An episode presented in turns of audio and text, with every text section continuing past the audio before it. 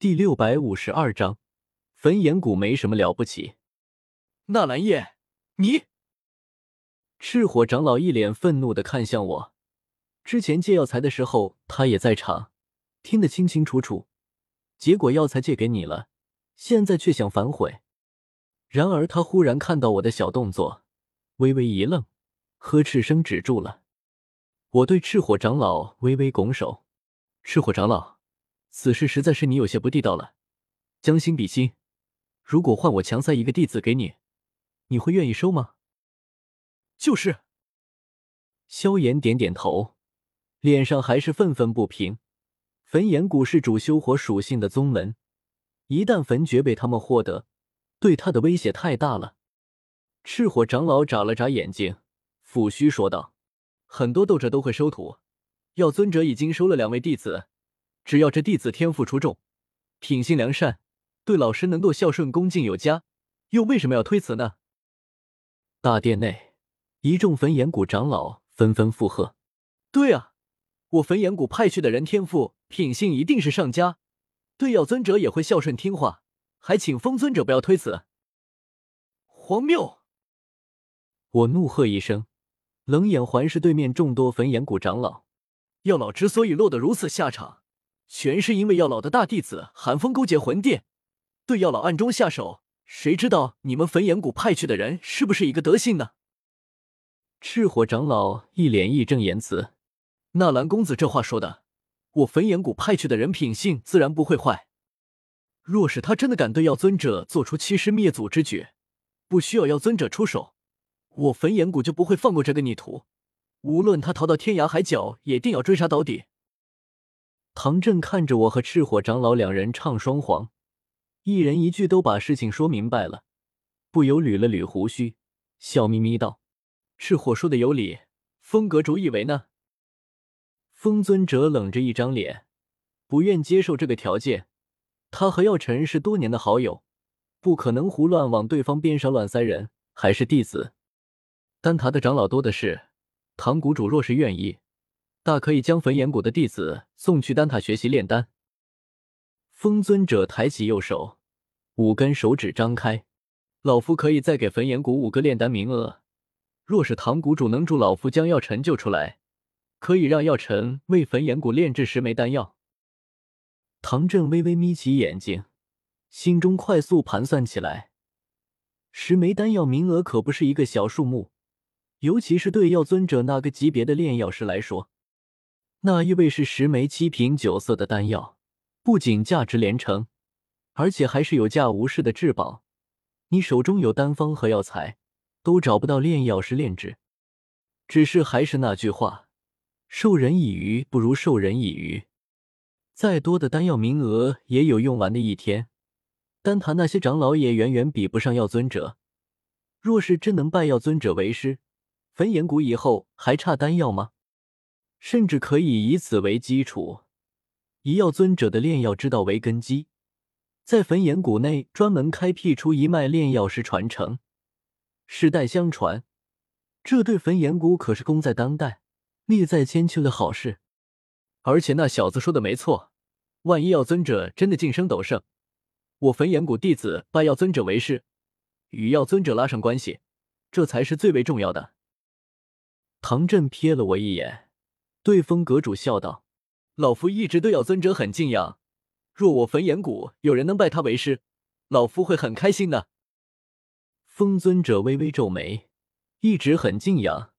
看是一直很觊觎吧，他轻叹一声，也有些无奈。药尘这个老友的炼药术实在太过厉害，不仅魂殿觊觎，其他实力就不觊觎吗？只是没有魂殿势大，只能对药尘恭恭敬敬，不敢流露出来罢了。唐前辈，你这个要求，实在恕晚辈难以答应。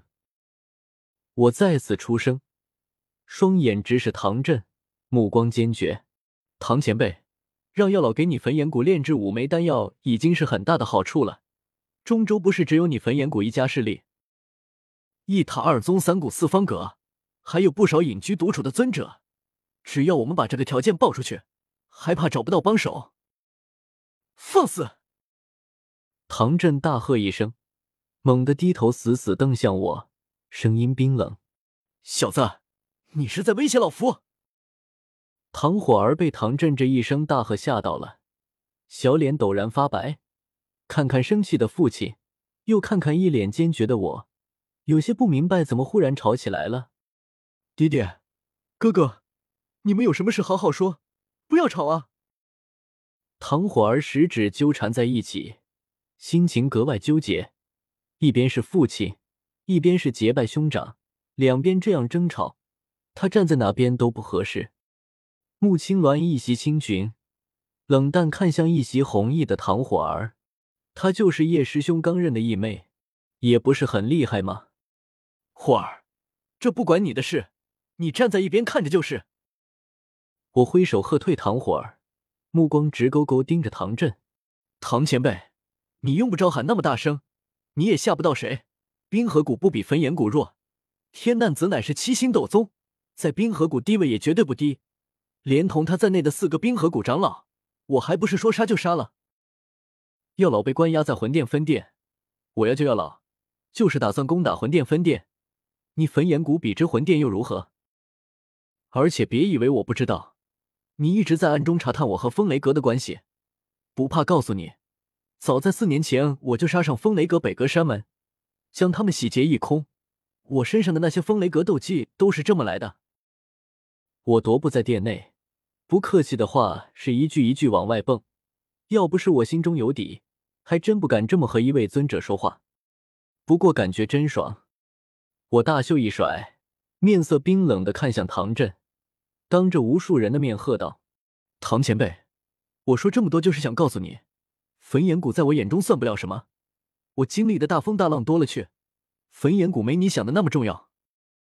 让姚尊者收焚炎谷弟子为徒之事，我不会答应的。你若是不愿收回成命，那行，我们一拍两散。我随时能找到新的合作对象，指望到时候唐前辈不要后悔。”此话一出。大殿内，一群焚炎谷可谓气喘如牛，双眼血红的死死瞪着我，竟敢当着这么多人的面挑衅焚炎谷，真是找死！唐振也是暴跳如雷，额头太阳穴青筋暴起。好啊，既然我焚炎谷不过如此，那还谈什么谈？给老夫滚！他身周一缕缕火红斗气流转，浩瀚磅礴的威压弥漫而出。